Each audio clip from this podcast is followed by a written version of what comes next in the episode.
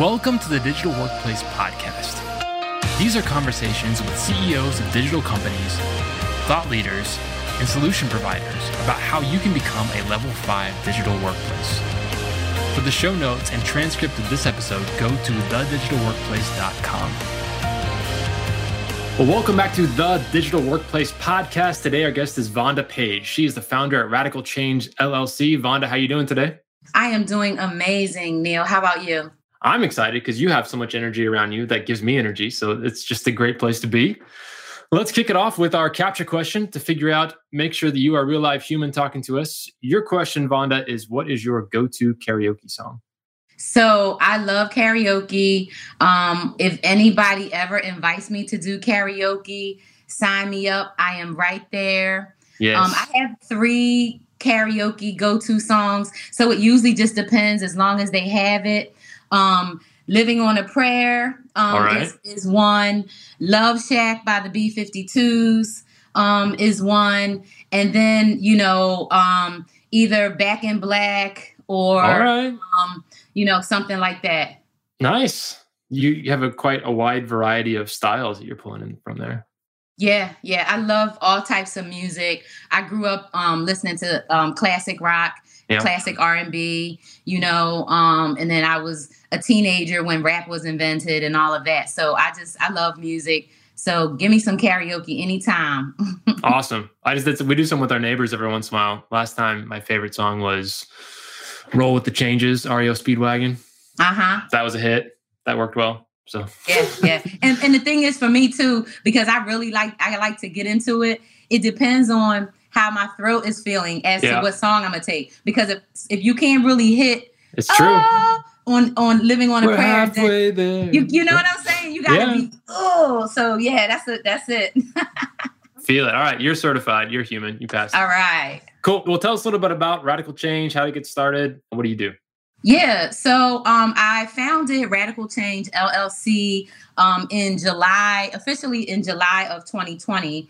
And the LLC is actually um, a play on the words leaders learn change because radical change is basically a disruptive learning, coaching, and advisory and tech startup. And what I'm really focused on is just a relentless pursuit around building, um, you know, greater ecosystems of change uh, equity and innovation. And so when I think about change, and the only way for it to really come about is people have to learn how to lead change. And I believe that anyone can learn to lead change in their life, whether you're talking about personal changes, you know, professional changes, or whether you're talking about an overall change effort, right? That is going to um that's that's going to take a lot of energy, right? And and, and effort. So when I thought about my career, right, as an organizational change manager and um, technology adoption specialist, and I thought about, you know, what is the thing that really hampers change from um, from occurring and it all boils down neil to as the leader of the change as the person who's responsible and accountable for actually seeing the change through you have to have certain skills and strategies and it's Mhm. really about the strategy of learning change itself and so um that's the basis and, and, and how i got it started Well, tell people a little bit about your background too, because you're coming at this with a lot of technology experience. So bring us up to speed on where you've been. Oh, sure. So I like to tell people I'm old school technologist because I really I started in um, as a technologist in 1984, which sounds so crazy. But my first job, like my actual first job, um, official job, was as a uh, office. It started off as an office assistant at an insurance company, and on the second day or third day on the job, a fax machine was delivered Hmm. and it was my job to figure out how to use the fax machine after the um, uh, the person who delivered it set it up. It was my job to figure out how to use the fax machine, train everybody in the office how to use the fax machine, and then actually use the fax machine to help our customers send faxes. Because prior to that, we were doing um, telegrams and things like that and helping people with what we call um, snail mail now or postal mail. What is this telegram you speak of, Vonda? I don't understand.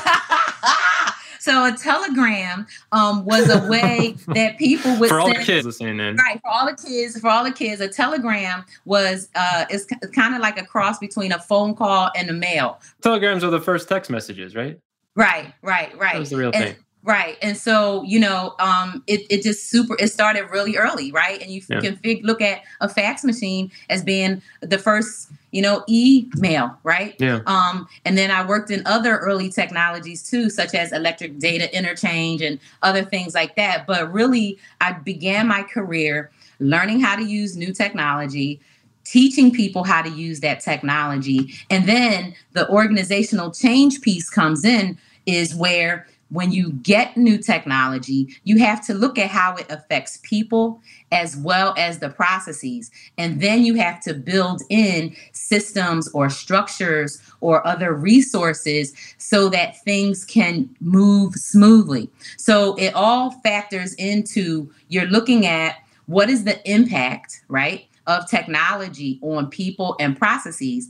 And my job has always been how do I help people adopt it and use it in a sustainable way, improve later, but without having a negative impact on the everyday way you do your job or the everyday way that the customer, right, interacts and experiences it. So from you know, showing people how to use a fax machine, right? And using a fax machine to send important messages back and forth, to then, you know, email, right? And then working on cloud technologies and all of that. Throughout that entire process, right? Throughout my entire career, in all of those different aspects, Neil, I have helped leaders understand what they need to do to help their organizations move through change without it having a negative impact. So it's really bringing together technology experts, business leaders, people to whom the change is going to impact or affect, right? And looking at all of those things together to try to ensure a smooth transition. So when I think about right why I started the company and and and how that plays itself out is I really want to help leaders understand the criticality of their role and give them the skills specifically so that they can drive change as necessary so that it just doesn't have to suck in the process. So let's break this down because I think everyone that I know that's in this world of trying to build a new digital workplace is is thinking about, oh man, do we have the right tools in place right now? What do we need to add in today? What do we need to add in next year? What, what's coming down the road? So the, there's no one who's immune from thinking about technology and how they need to implement it and adopt it. And so change is just going to be a constant as it comes through in the next five years. Yep. But like you said, it seems like there's all sorts of negative reactions people can have, whether or not they just kind of stonewall the technology and says, nope, not using that. Whether they feel like they get steamrolled and just said, no, yes, you are using this, or you can leave the company type thing. So it, how do you kind of get around those negative? Give us a, a nice, happy story of how companies can actually include people, everyone that's going to be involved in to build this change. Yeah, and you're spot on with it because it's so funny. I always I say people um people hate change but they love innovation right Mm, it, because it's really about the way people think about things and about it starts at how we frame up things in our in our thinking and so i um have taken the word bias and I've kind of changed it um, to a specific acronym to help people understand why we have a hard time with change and why we have a hard time whether we're talking about leading a change right? Like uh, you know digital transformations and and and you know looking at different ways to implement machine learning versus you know somebody saying yeah i'm gun-ho and i'm all the way you know want something to happen. It's really about our bias. So i break bias down b-i-a-s as number one our beliefs right? So the our beliefs that we've built and formed really um inform right our, our our thinking. So whether we're talking about how we approach change or other things right our beliefs are are part of what goes into that. The i right i say is our intentions and and and what the the the impacts of those intentions are. So you know we may say you know I, I we all come to work every day to do a great job. Nobody says oh i'm going to go in and be a slacker today and, and be terrible right? So we have a, a good intention. But there may be other things that come up um and and and our our our beliefs uh, affect right? Mm-hmm, um, mm-hmm. How we might go about that, right? So we have our beliefs and we have our intentions. And then um, the A, I, I say A is our attitudes, right? So it's the attitudes that we have about the situation, about the person, about the experience. And our attitudes are then reflected in our actions, right? In the things that we do. Then I say the S in bias is our self view, right? And the way that we show up in the world. So if we look at our beliefs, our intentions, our um, attitudes, and our self view, that is what I believe is really at the core of how we think about and understand change. So my first uh, you know, kind of piece of advice as I'm helping people to understand how to even open up a mindset, right? Um, to be able to think about change in a positive way is examining your own biases, right? As well as the bias associated with whatever the change is that you're trying to undergo. So it really starts at like taking a, a good look, right?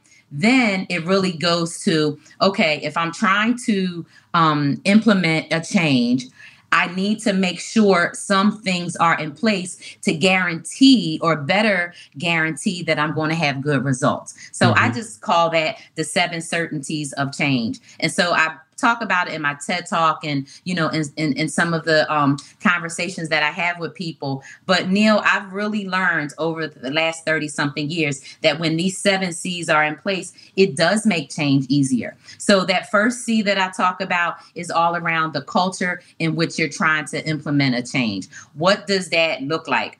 You know when we think about some of the um the the, the biggest and best companies out here you think um you know how companies have acronyms or people use a company name as a verb right? Mm. that is things that point to the type of culture that you have because you have to be in a culture that people are all um you know aligned right? And, and thinking the same way and where leaders are actually walking the talk as opposed to saying hey we're going to implement something. They're actually involved involved and they're actually serving as advocates and activists and communicators for the change. So having that culture is the first piece. Then the second C I talk about is really around having a strong coalition, a coalition of people who are in alignment, right, and agree around what needs to happen. Now, some of those people might be resistors, right, or detractors that are not 100% on board, but it's your job, right, as a leader of that change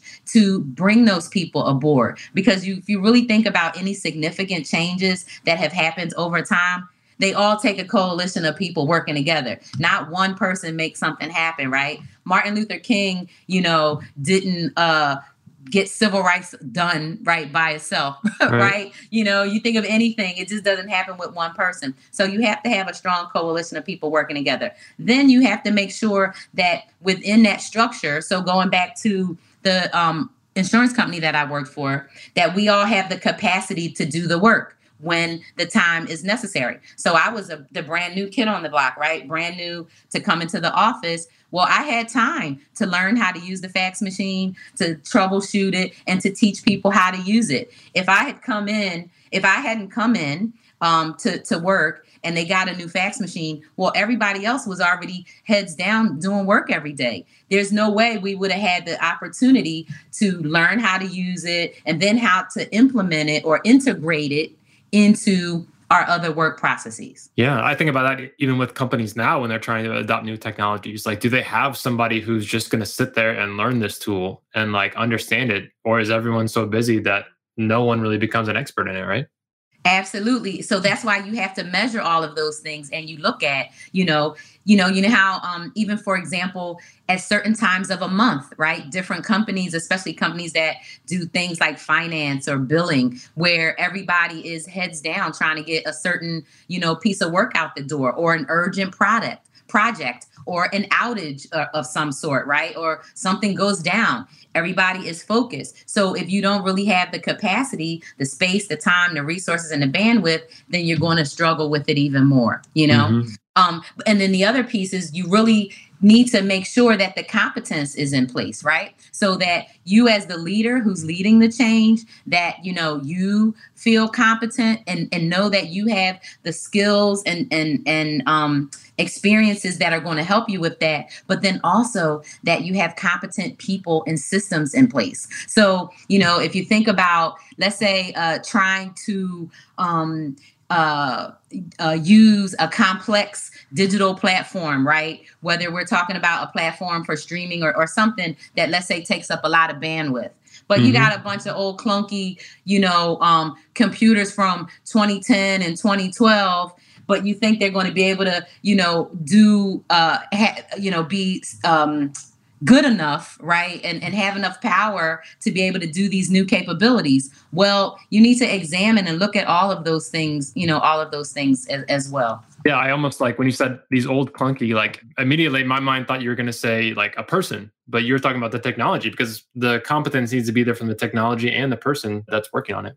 That's right. That's right. And and I found that, you know, there's no shortage, especially in the tech industry. There's no shortage of brilliant people. Like literally, I mean, you can turn your head to the left and right and there's all kind of super smart people but we have to make sure that you know all those other pieces are in place because you can have super smart people you can have great you know, um, jazzy, up to the, you know, cutting edge systems. You can have the time and the space to work on stuff, a coalition of people, a good culture. And with all of that, though, you know, you have to really get down to being convicted in your mindset and say, this is a change that we know we need. Mm. So whether we're talking about changes relating to something like, you know, um, increasing equity, you know, among um, pay equity, right, um, among women in the workforce, especially in, in, in, technology, or whether we're talking about, you know, um, uh, switching over, you know, our our cloud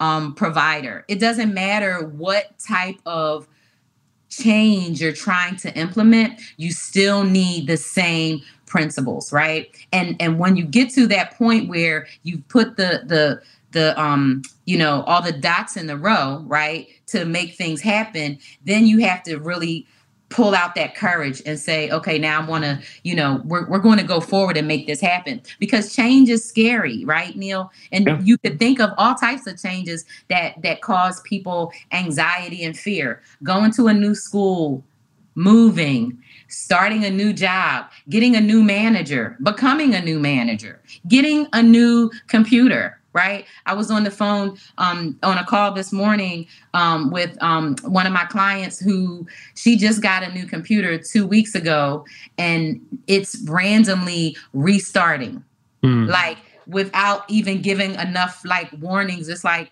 60 seconds and it's shutting down, right? And so think about the productivity she's losing, right? Because this brand new computer is just randomly shutting down and she can't figure out, right, what are the settings or what is happening so that she can stop it. And so these are all things that you know, unfortunately happen, right? But they cause that anxiety, they cause fear, but it's just really important to say, hey, I'm going to have the right attitude. And that attitude is going to help me approach it in a way that is going to be helpful and beneficial. Wow. When I look at this list of all these these C's to pull into things, like I get overwhelmed when I think about like if I want to introduce a new tool on my team or I want us to to make a change in, in behavior. It almost seems like, all right, man, this is going to be overkill to try to get all these done. But when I look at all of them, it's like, what do you leave out? Like, you got to have them all, right? Or else you're kind of setting yourself up for failure. You are. And the thing is, they're not complex complicated, right?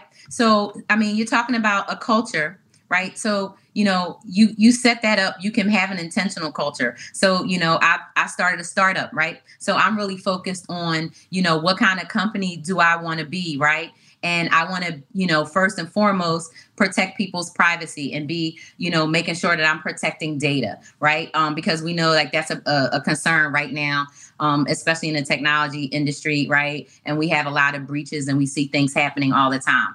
Mm-hmm. Integrity, that's another, you know, um, thing that I'm building in, within my within my within my culture, right? And so you can have a company culture and then work on different characteristics and components of that culture that you want to bring forth.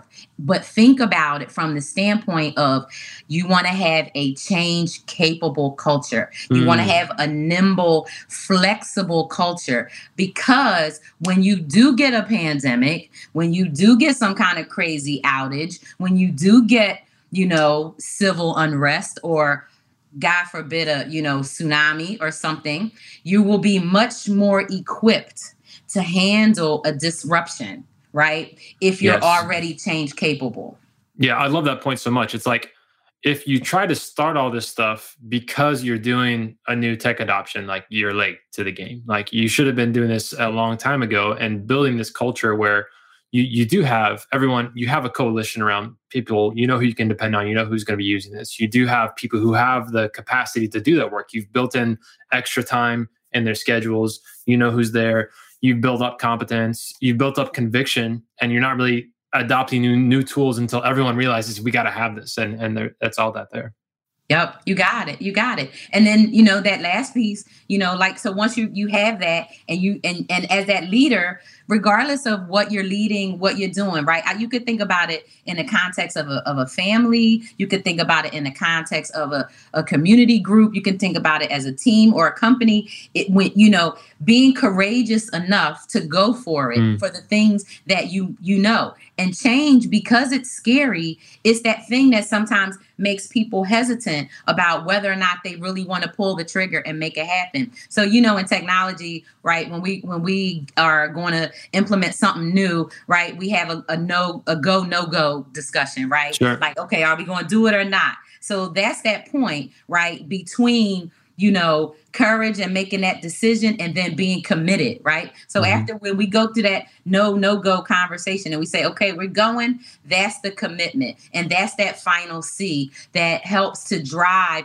the certainty of change, yeah. right? And so that's why certainty is is, you know, one of the the core values of my company. And then how do you help to ensure certainty is you put things in place and you also have, Neil, measurable, meaningful metrics, okay, that are really going to help you to see if you've made progress, how how much progress, how much more room you have to grow, and then how do you think about it from a sustainability and then an improvement um, standpoint afterwards. And so, you know, all of those pieces coming together that is really the thing that's going to help to drive change. And the reason I call my company Radical Change is because you know that doesn't seem that hard, right? It doesn't seem that complicated but it's radical from the standpoint of how we're approaching it now, mm-hmm. right? Because the way we approach it now is we need to make a change. We're going to do this thing. We're going to get some communications out. Oh, it's so simple. Everybody could use it. Yep. It's an intuitive app. It's an intuitive process. Well, guess what? Nothing is intuitive is intuitive as people think because we don't even have enough people when we go to bring something new to market to test it right? Mm-hmm. enough people to test out the design to test out the usability. Because if that was the case then every product would be used by 100% of the targeted consumers right? And we know that that doesn't happen. And i love that too the commitment part of it because it is going to be rocky like you are going to run into problems whether it's the product itself or how you're using it, like something's going to go wrong. Somebody's going to get upset. But having that commitment ahead of time, saying, like, we all know this is not going to be perfect. So at when those rocky times come, when that turbulence comes, we know how to respond. We're still committed to this. We're not just going to back out of it. Yep. I am both excited and overwhelmed thinking about what it requires to do change. So let's just put this in context. A lot of people that I talk to, they're in the middle of this transition to hybrid work, right? And maybe they're sending out those emails to say, hey, the office is open if you want to come. And they're not seeing a lot of people come back. Some people are coming back that are really committed and enjoying that. But a lot of people are saying, uh, maybe not. Either they're waiting for longer or they just really enjoy the flexibility they have right now. So as they're in that situation, I feel like many people are going to be experiencing these same things. So they're like, okay, well, we need to find some permanent solutions to having this hybrid workforce. We're going to have to transition a lot of our headquarters from a physical location to a digital location. And it's going to take a lot of work to be able to do this. And like you said, on one hand, one person who's been researching may seem, hey, it's easy. Everyone just put all your chat stuff here. Everyone put all your decision stuff here. Everyone do all your meetings here. Like it'll be easy. But that's really the case, right? You, you got to be, you got to plan for it, and you got to have somebody helping you think about it too. Yeah, it's never the case that is that is that simple. Um, because what happens is people get busy, right? Yeah. Even when you think about your own life and things that you need to do every day. So, you know, my advice, you know, for any change, especially now, right, as we're looking at, you know, all the shifts that are going to be happening in a digital, you know, in in this new digital hybrid of a workplace. First and for, foremost, um, is my advice is to assess right? Um, your your audiences and the stakeholders that you're talking about and then really listen to them right? Mm-hmm. because you know one of the, the things um it's been all in the you know the nerd news the tech news right? The last couple of weeks right? Is you know there was all this study done about people who want to come back to the to the office and people who don't right? There's a lot of conversation especially around women and you know black and brown women who you know and black people who don't want to come back to the office because they feel like you know um, there there's less uh, it's, it's it's less harmful, right? And so they've done all these studies and surveys about who wants to come back and don't. And something like 60% people don't want to come back to the office. And now, right, companies are shifting from making these broad scale announcements that everyone has to come back by this time.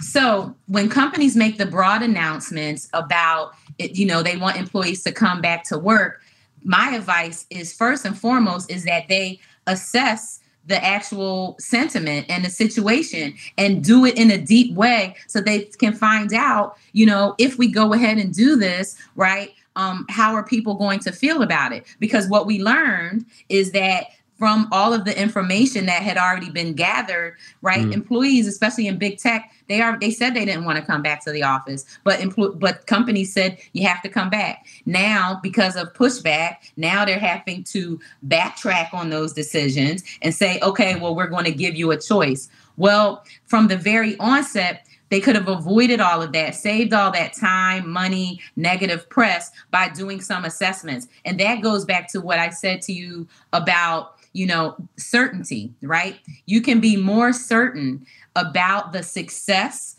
and the outcomes of your change effort but you need to put some things in place and you need to assess some things you need to assess that capacity yep. so if you would have did if they would have you know did some deeper dives to determine what does that really look like and then start to think about it, have a coalition of different people who can bring different perspectives, right, to the table to help make a better decision going forward. So it's really, Neil, about you know listening um getting the information to make the the right decisions but really setting up yourself for success by putting you know those things in place wow so much to think about. Vonda, this has been amazing. And this is definitely not the last time we're going to reach out to you to kind of hear what's going on because everyone's going to be in the middle of this for the next, I don't know, 10, 20 years. So forever. we got our work cut out for us. Tell people where they can go to get in touch with you and learn more about your stuff. Absolutely. So people can um, go to my company website, which is Radical Change llc.com um, or they can go to vondapage.com. They can um, reach out to me on LinkedIn. I'm vondapage03. And, um, you know, I am available to help people understand more about how to lead change. Well, this has been fantastic. I'm going to do some background research because I really don't believe you that you were uh, starting your career in 1984. That just seems a little old. Absolutely, 10th grade. I, I, you got too much energy to, to be like that. So I appreciate you coming on. You, have done you've done an awesome work and, and helping us think about change, and we look forward to talking with you again. Thank you. It was a great conversation, and I'm looking forward to. Take care, Neil. This has been the Digital Workplace Podcast. If you liked it, please take a minute to leave a review wherever you found it. Go to thedigitalworkplace.com and sign up for our twice a month newsletter. It keeps you up to date on the best ways to build a level 5 digital workplace. Music for the show is provided by City of Sound. I'm your host, Neil Miller. Keep moving forward.